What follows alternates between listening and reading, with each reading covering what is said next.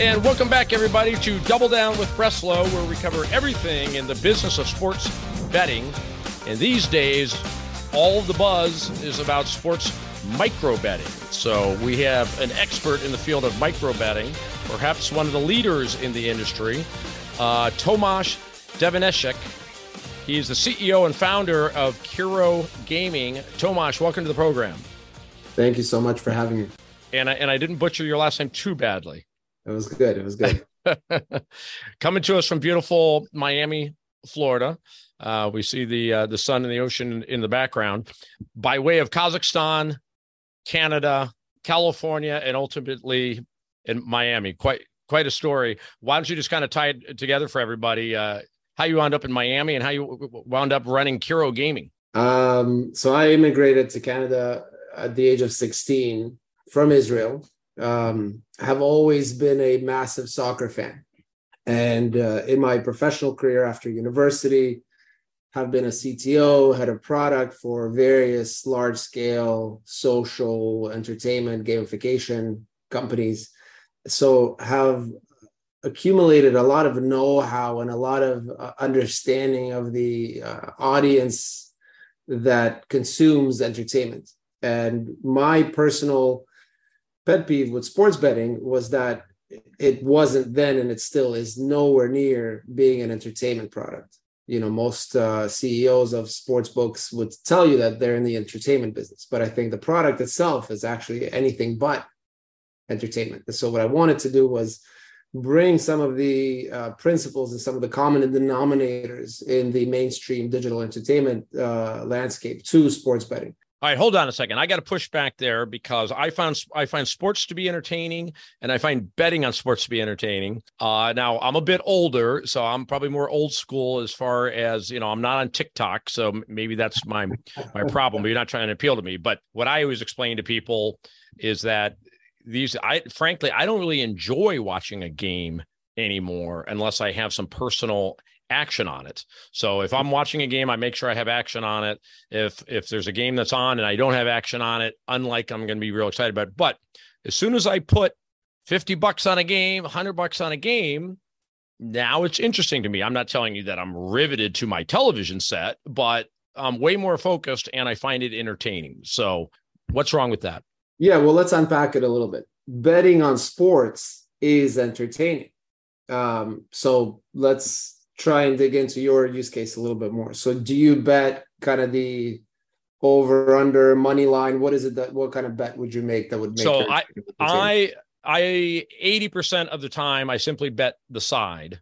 What I find is if I bet the total also, I end up rooting against myself, you know, when the other team scores and I don't enjoy that. So my my typical bet is simply on who's going to win the game or cover the spread. That being said, I will say that oftentimes I will also place a bet maybe on like the first quarter or at halftime I might place an, a, an additional bet. But go ahead. So you place a bet and then you watch the game and the game is more entertaining for you, correct? Right. Now, during that game, are you just glued to the TV or are you on your phone still? Um, no, I'm definitely not glued to the TV, and and and my phone is half of my brain now. So of course that's connect. That's within five feet of me. And most likely, while you're watching that game and are on your phone, at least sometimes you're doing something related to that game. Maybe it's talking to somebody else about the touchdown or something else. So you are, in some way, you're second screening, right? And that's everybody. Everyone second screens. Now your bet is already placed and it's done, right? And so if you think about it, there are a lot more people like you who are passionate fans who would like to bet on sports but it's just too task intensive right? It's it's too complicated. If you open up a sportsbook app you are presented with dozens or hundreds of different market types and different categories that you have to scroll through and analyze the odds calculate probabilities in your head. And, and that's what i mean by it's not entertainment. It is a very much cognitively intensive process to be able to bet on that. So what you did was you chose an easy bet, i.e., you chose a side. It's going to make it more entertaining for you, and then you've shut off that sportsbook app and gone on to do something else that is some form of a second screen. So what we do from a B2B perspective, we're a supplier, is build a bunch of algorithms that ingest in real time the play-by-play data for, for all games and try to extrapolate what is actually meaningful and exciting for people to be betting on right now and then recommend that particular bet to you with the odds and everything else layered on top of that, right? So that the process no longer is one of you scrolling through hundreds of different markets trying to find something that might interest you, but rather it being elevated and brought to you so that the action or the, the, the cognitive task is actually just a binary decision. Do I like this better or do I not? And if you, this is what I meant earlier, if you analyze how TikTok or Twitter or, or Instagram work, that's exactly what they do. They curate the most engaging content to you at all times. And the only effort required is just swiping your thumb to get to the next thing. And so that's really the problem that we're trying to solve is how do you fuse entertainment principles with sports betting to bring forward a solution that is a lot more similar to what consumers today expect. Mm-hmm. So yeah, and and you know, micro betting. Most people who watch the show know, but that you know, it's essentially in-game betting, right? On essentially the next play or something that's about to happen, and there's there's a couple major elements to that as far as putting it together. One is setting the odds for what that's going to be. What what's the proper line for whether there's going to be a strikeout or not, and having to come up with that very quickly, right? So there's companies that provide that and i don't know if that's one of the things you do or, or not but but the other side of it that you're explaining is what what is being offered to the player right make sure that you're offering something that's exciting to somebody or interesting to somebody that they would actually want to bet on because betting whether there's going to be a foul ball is not real exciting better betting whether or not there's going to be a home run is kind of more exciting right so are you guys doing both of those things are you setting the odds and coming up with what you think are uh, uh, fun bets for people? Yeah, fortunately or unfortunately, we do both, which is uh, you know each of those alone is a very difficult task. I also want to highlight something that uh, I think in a lot of folks' view, betting on the next play is actually what micro betting is, and it's it's really not. It's it's a subset of that category. But I think the most common way that people experience or see it today is the what's the next play? You know, is it a two or a three or a foul or a turnover? Um, but to me, that's actually the lazy way of doing it because then what you end up doing is presenting that same bet over and over and over. And again, that, that's boring. Nobody wants to bet next play 50 times during the game. What people would like to bet is if Steph Curry just hit four three pointers in a row. Well, now he's on a streak of four three pointers. Will he score the fifth? Because that's top of mind for you when you see him bury the, the, the fourth one, right? So it's trying to extrapolate and figure out what is actually the most engaging thing right now because uh, sports betting is is a prime example of choice or more choice, not actually being better, right? Like the industry continues to evolve the offering and creating more choice, but I don't think that's adding much value. I think the value now is on this idea of recommendation. How do you elevate things to users with the sole uh, KPI of engagement, right? It's the same way that Amazon works. When you go to Amazon, it, it automatically re-ranks billions of products to try and sell you the deodorant or whatever because they know you bought deodorant uh, two months ago last. When you when you say recommending something to bet on, how is that different than simply offering it? Because right now it is limited what's offered as far as in-game betting. And so that has the same thing as being recommended. If I want to make an in game bet on whatever my sports betting app is, there's going to be a limited number of things I can bet on, right? Well, limited or not depends on the game, depends on the league, right? It's uh, us and everyone else is constrained by the amount of data and the quality of data that we get. But I think if you open, uh, I'm trying not to name specific sports book, but if you open a mainstream sports book during a football game, there's actually a lot of choice. There are a lot of things that you can bet on. And what happens is in real time, things are being repriced, right? So as the game unfolds, people are repricing the, uh, I don't know, over under total points for the game or whatnot. The, the key is that when something happens on the field, when we feel something emotionally as fans, seeing something happen, right? It's there, there's a an interception, and now the Raiders have scored a touchdown again. And, and so we're feeling something. But typically, there is nothing that is reflecting that other than the odds being offered on some static markets, right? But that could be a really exciting market. Maybe they're now within four to to to win the game. Well, that should be a bet, right? But that doesn't it doesn't work like that today. What happens is there's a static menu that continues to grow and increase that users have to navigate through and scroll through and see everything before they get to that one thing that they want. And that static menu is completely agnostic to the emotional attachment that we all as fans have to some things that happen on the field. So we sort of do both because you asked the question of do we do the odds? Yes. So we build uh, recommendation algorithms or ranking algorithms for what kinds of markets or bets should be offered right now and then layer on top of that a layer of pricing which is basically just a bunch of machine learning models that extrapolate the probability of outcome on that particular bet so let's say it's a typical nfl sunday and we've got 10 games going on do i somehow log in and indicate which game it is that i'm watching so that you're not bugging me with recommendations of bets of games i'm not watching Great question. So we first of all we don't deliver that to, to the consumer, right? We work with sportsbook operators. We're a B2B vendor. We sell them our technology. Uh, and then typically what we would do is on a game by game basis. So if there if there are 10 games, we're giving them 10 different feeds of recommended markets where every 15 to 30 seconds a new market shows up based on what's happening on the on the field or the court or the ice rink. Yeah. So in other words, you're leaving it up to the sports book what they want to do with that. I mean, but if in order for what you're providing to the sports book to be useful to the sports book, it does seem as if that's how they would want to do it. That they would want to somehow allow the, the their players to indicate, hey, here's the games I'm interested in.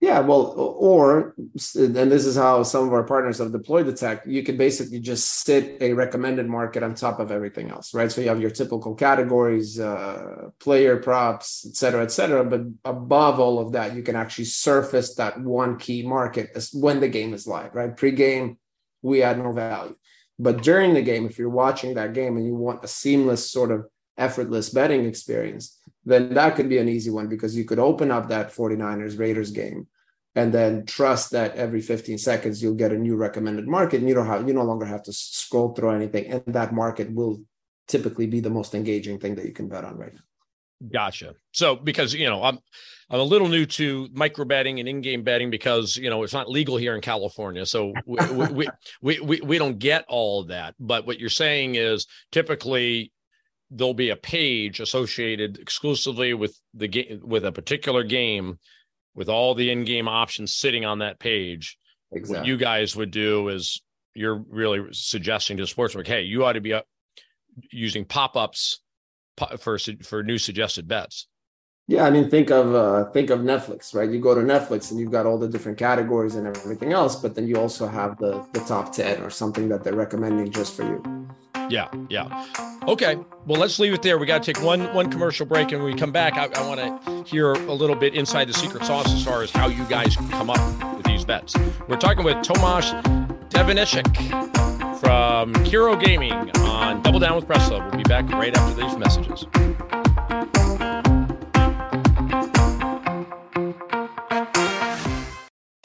A deck that will last for generations. An engine rebuilt to run like new. A car so clean you almost don't want to get it dirty again. Almost. Quality means something.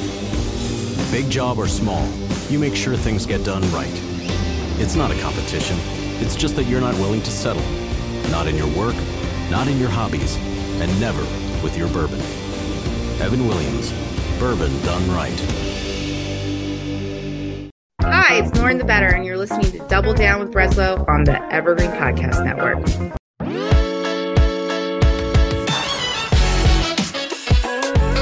And welcome back, everyone, to Double Down with Breslo. We're talking to Tomash Devenishek, the founder and CEO of Kero Gaming, and we're talking about micro betting and algorithmic curation.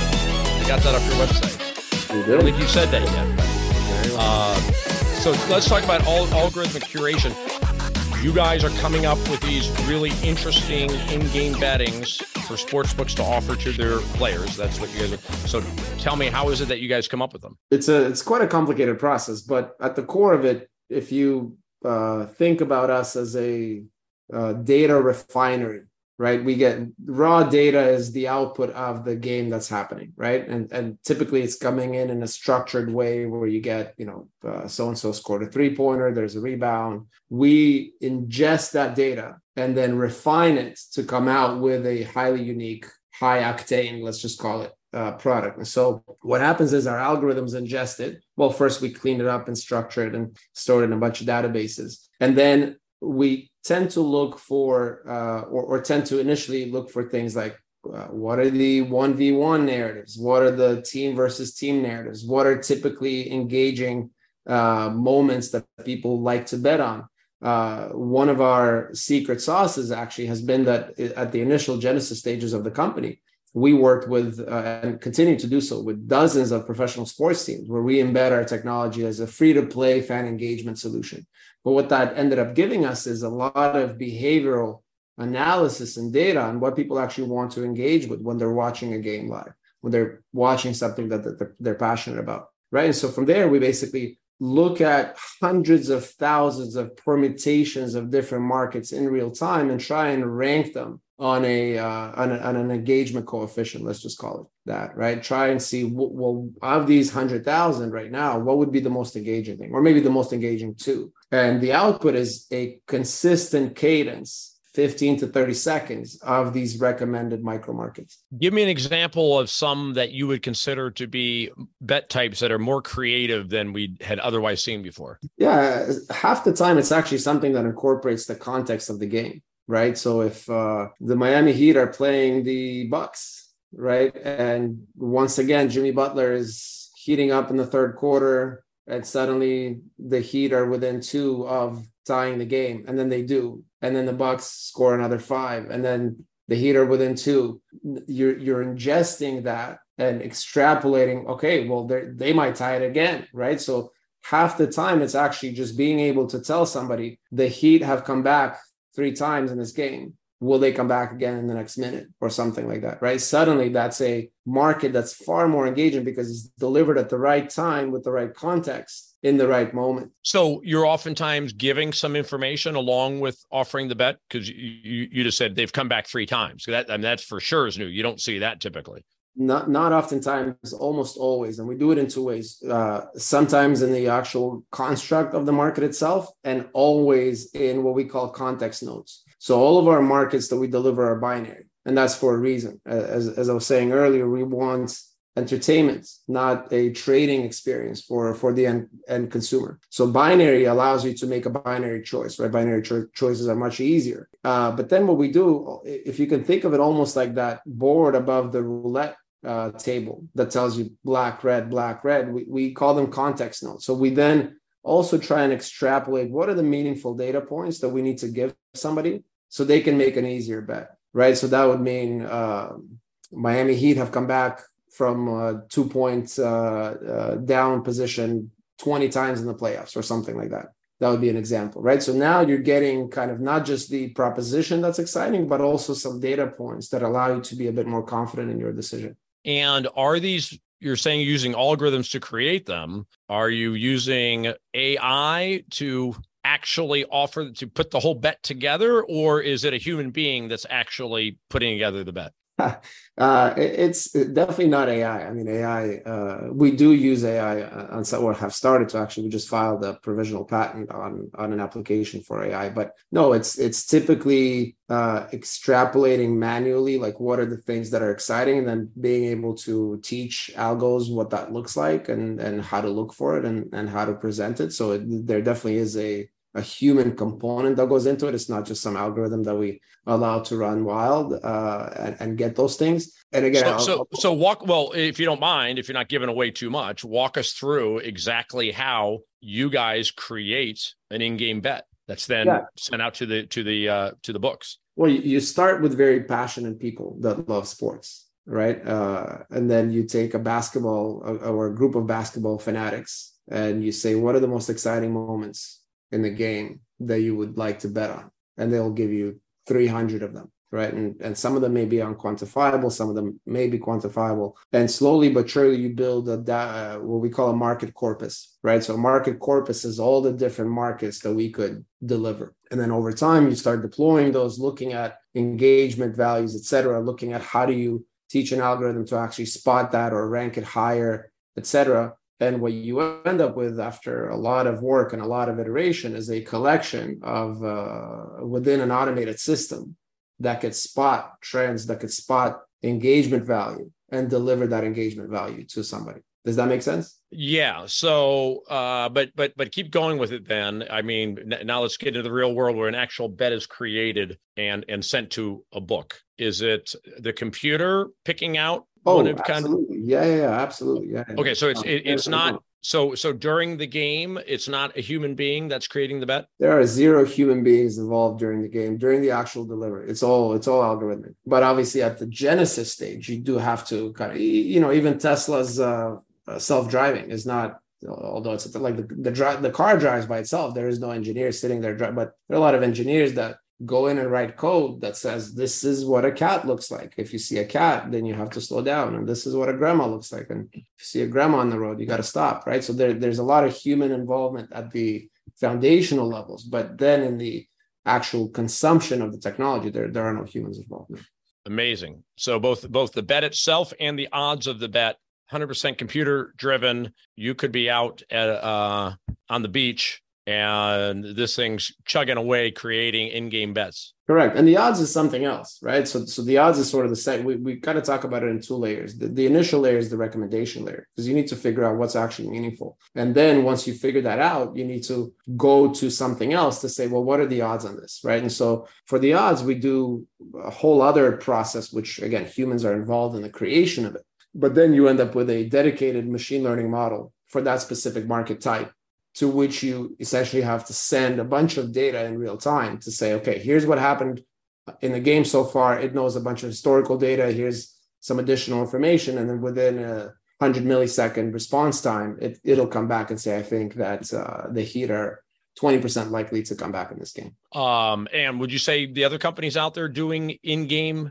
micro betting are also doing it 100% you know computer generated as opposed to human everyone including us has humans involved in the process right so we we tend to analyze in real time like you know there's something being mispriced or whatever but the the, the output is never human the output is always uh, uh, machine output although humans are involved in the oversights, let's say, of that output, right? So I think the other companies that are in our space, for sure, it's all algorithm It, it's just impossible to do this at scale with humans, right? right? And that's actually why we got into this game because day one, when we launched with our first free to play sports uh, team partner, we were doing everything by hand because we were trying to prove a hypothesis. And it worked. It worked well enough but the bottleneck was quite evident right away. And so that's why we uh, started building algorithms two plus years ago now to to do all of this. Yeah, the only in-game betting that I'm really personally familiar with is seeing odds like you know during a timeout you know a commercial timeout in a football game or a basketball game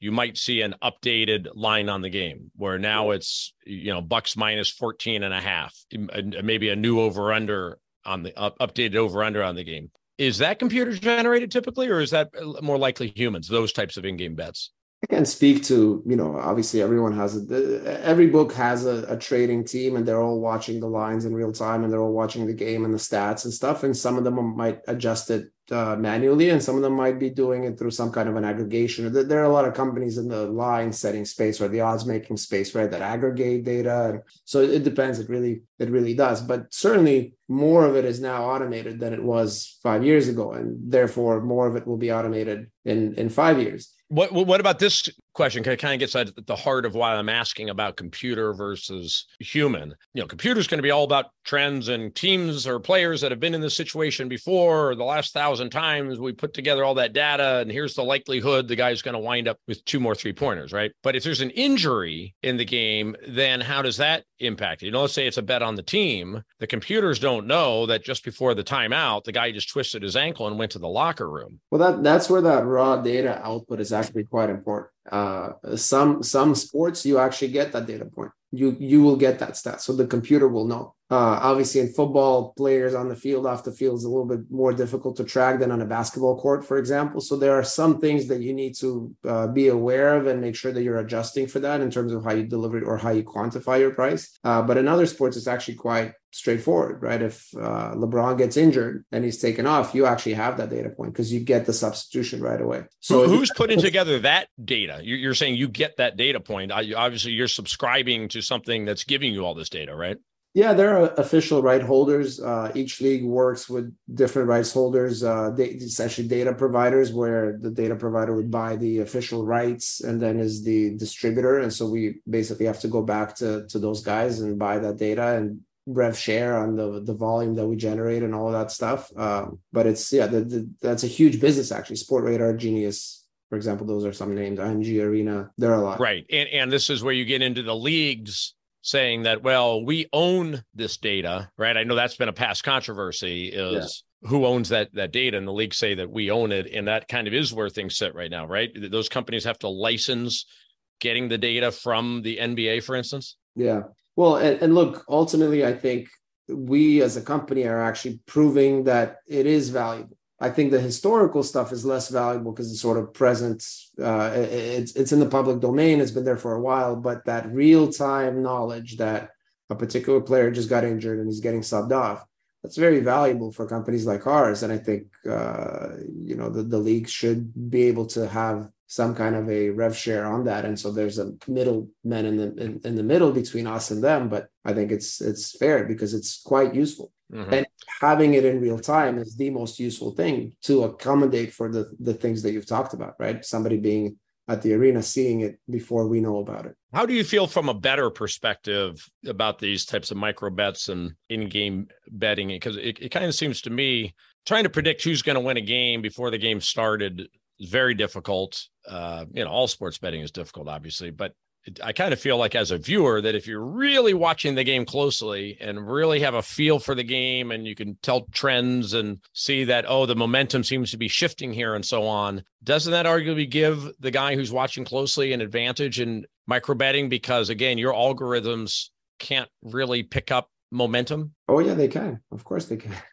well, they're picking them up in the sense that okay, the team has scored 12 out of the last 13 points. I'm talking about, you know, some type of an emotional thing that you just see that the quarterback just all of a sudden seems to be clicking or what have you? Well, you know, to, to what degree is that a real indicator, right? Like there's a sometimes there's a confirmation bias. And that's probably what the industry is built on is people thinking they know something that they don't really know, right? Like ultimately we all like to think that uh, we are unique and we have some insight, but uh, on the whole, we behave quite predictably. And and sports, to some degree, is a very complex system, of course, and all that. But you know, there is some level of predictability, and so you don't need to know 100 uh, percent with 100 percent certainty that something will happen. But yeah. well, if, a, if a player just you know elbowed Michael Jordan, and you can tell Jordan is pissed off and he's just going to kill this guy in the next, you know, 10 minutes.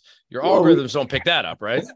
They don't, but that's, you know, Last Dance is probably over indexing your uh your price that you're assigning to him getting elbowed right? There are probably a lot of times when he got elbowed and still didn't go on to score 45 points. So that, that's what i'm saying. It's it's ultimately we all behave in a particular way and you don't need to win 100% right? Like if if all books won 100% of the time nobody would bet so yeah. you only need to win enough. You need to create that margin, that return to player, which you know should be in the 90%, let's say, uh, for them to have fun, but for you to make money. So how many sports are you guys up and running on? Soccer, NFL, and basketball. In the process of doing baseball, uh, hockey, cricket, hopefully F1, golf, tennis, so the, we, we have a lot that we're working on and, right and, now. And of your so your current sports are football, soccer, basketball. Of those three, which ones do you think there's seems to be the uh, most action on? Uh, it depends on where uh, you know we we work with a lot of international partners. As you know the, the gaming industry is actually much bigger globally than it is in the us it's one of the few industries where the us market is not the king so far. Uh, so soccer is obviously the, the the number one sport globally. But in the us of course it's your typical distribution of football being the the big guy basketball being second and then everything else sort of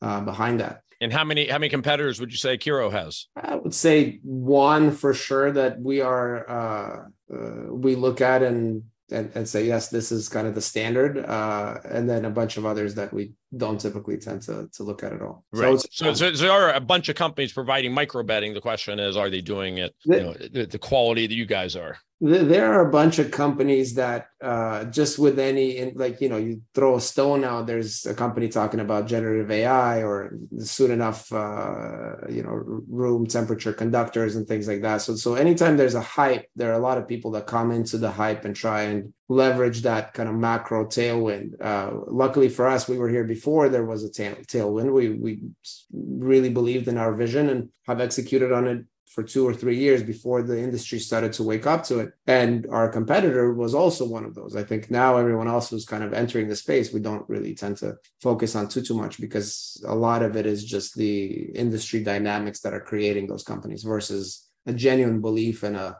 a dedicated uh, approach to execution. Awesome. Well, let's leave it there. Leave you time to get to the beach before the sun goes down probably hot, hot, as heck in Miami today. So it's about every to, day. and ocean temperature is probably like 90, right? There you go. There yeah. You go. Yeah. That's the one good thing. LA ocean temperatures in the summer is the only time we can go in. It's like low 70s. So uh, it, it, it, that's the only time we've got you, you guys beat, uh, beat when it comes to the beaches. Tomash De- Devenishek, Kero Gaming, CEO and founder. Thanks so much for coming on Double Down with Breslo. That was perfect. That was a good uh, last name. Thank you so much. I, re- I, I, I, realized that the last time. Devenishek. Uh, all right. Thank everybody uh, for watching and listening. Double down. We'll be back soon with another episode. Take care, everyone.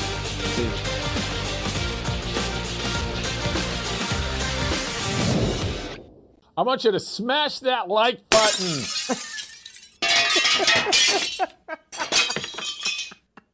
The world's best known investor and Wall Street expert Warren Buffett once said, Wall Street is the only place that people ride to in a Rolls Royce to get advice from those who take the subway. Mr. Buffett's quote is remarkably accurate, but how many people would rather receive advice from him than someone simply guessing? Welcome to Buy, Hold, Sell, your single source for Wall Street knowledge and profitable guidance. Please join me, Todd Schoenberger, and fellow trader Tobin Smith, as well as host Veronica Dudo for a podcast known to move the needle for investors. Tobin and I are seasoned Wall Street executives with deep investment experience, and we are prepared to share our advice to those who choose to listen. Download Buy, Hold, Sell today on the Evergreen Podcast Network or your favorite podcast channel.